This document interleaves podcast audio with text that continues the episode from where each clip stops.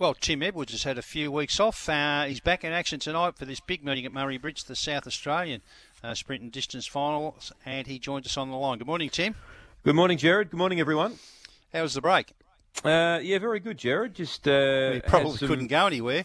No, no, the plans got altered a little bit, but um, had some time off and back on deck now and looking forward to a big week ahead. And we've got a big night tonight at Murray Bridge, of course, the finals of the state uh, sprint and state uh, distance uh, finals as well. Two really good races there at Murray Bridge tonight, Jared. Yes, and a little bit different this year. Obviously, they're at Murray Bridge. And just on that, uh, any update on Angle Park? I understand it's not too far away from coming back. Yeah, the good news is they've scheduled in uh, first meeting back on Thursday, the 26th of August. So we're only a couple of weeks away Two now weeks, from getting, yeah, getting back to Angle Park. Um, there was trials there last night. They're also planning for a picnic meeting in a couple of weeks' time. So, uh, by all reports, track looks fantastic. There's still some stuff going on in the background, but uh, all being well, we'll be back there Thursday, the 26th. That is terrific news. Uh, of course, I think most of those distances have changed a little bit Yeah. as well. So, dealing with a clean sheet of records, etc. Hmm. All right, then, uh, Quaddy tonight gets underway. Race five, the first leg. We've got a scratching here. The red runner is out, Diorite Fire. That leaves us with a field of six only. And the green rug, Meet Joe Black, favourite at $1.70. Yeah, well, he's the one to beat, Meet Joe Black. Diorite Fire, I'm, I'm assuming they scratched it. You know, it's probably not an inside runner, but uh, it's much better drawn the outside. But it's come out. It would have been a chance, too, in that race. But uh, look, I'm left with Meet Joe Black, and he's he's a pretty tough dog to get past. He's racing well. He's a last start winner at Murray Bridge. He's very adaptable. He races over all the uh, distances up there at Murray Bridge, and he goes down the straight as well. So uh, oh, he, he's definitely the one to beat. George the First, I guess, is the query. Um, he's risky. Uh, he does get back. He needs a bit of luck in his running. He did win two starts ago from box eight. If he turned up in the right frame of mind, Jared, he'd be certainly a winning chance. So you've got to put him in. And uh, I guess the other one I'd throw in is number eight, Dashing Wilma. She's a really strong run-on type. So I'm going with the outside trio here, six, seven, and eight. All right, then uh, race six is the South Australian Sprint Final. And looking at the prices, uh, the main hopes appear to be drawn out wide here. Favourite six Daniels Charlie, which has returned to some form at 350, ahead of eight Fantastic Shell at 360, and the seven Rushes at 460. Yeah, the outside boxes for me again here. Daniels Charlie, great to see him back doing what he's doing. And uh, look, Lauren Harris has always had an opinion of this dog. And um, I spoke to Lauren during the week, and it was just over 18 months ago, Jared, that this dog was sort of competing sort of similar times with the likes of Shadow Mist in South Australia. And uh, he went amiss. He suffered an injury, and and uh, he was on a drip there for a while at the vets. Um, so he's been through a fair bit, this fellow, but.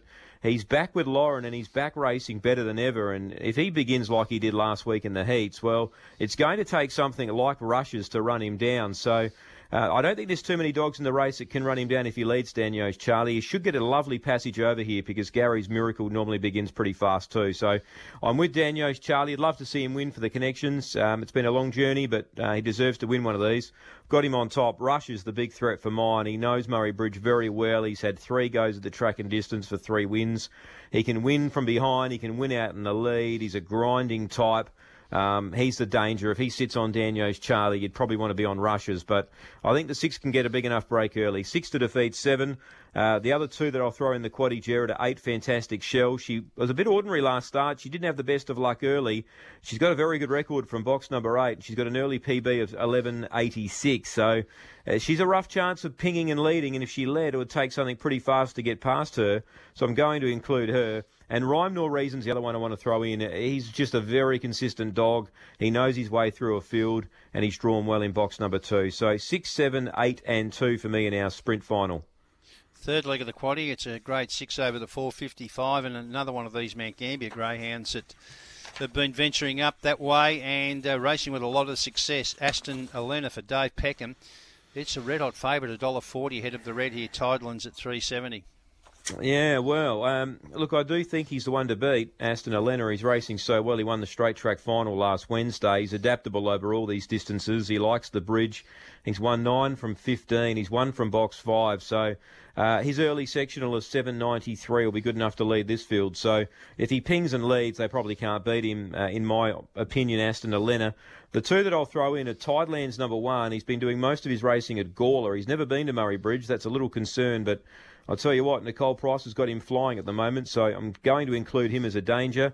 And Finis Flash, I think he's a knockout chance here. I sort of uh, chatting to Lauren during the week, and she was of the opinion he would run well too. And I, I do think so as well. It's a harder race for him, but he's progressing nicely, and I, am happy to throw him in at around the uh, 10 or $12 mark. So in that third leg, we'll go 5, 1, and 2. And that brings us to the last leg of the quaddy, a grade six again over the 455, and another warm favourite here. Punters have uh, piled into it. Victor Reed off the pink, a dollar $1.60 into $1.50.